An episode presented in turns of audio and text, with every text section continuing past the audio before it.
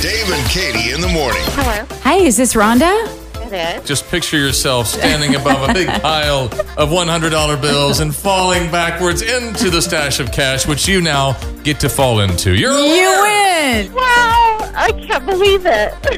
What are you going to do with that cash?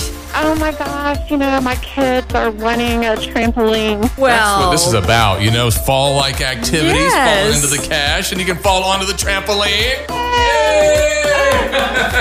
So excited. oh my gosh. And then forever or more, you can be like, Remember that one time I won you a trampoline? yeah, remember So, that? Go clean your room.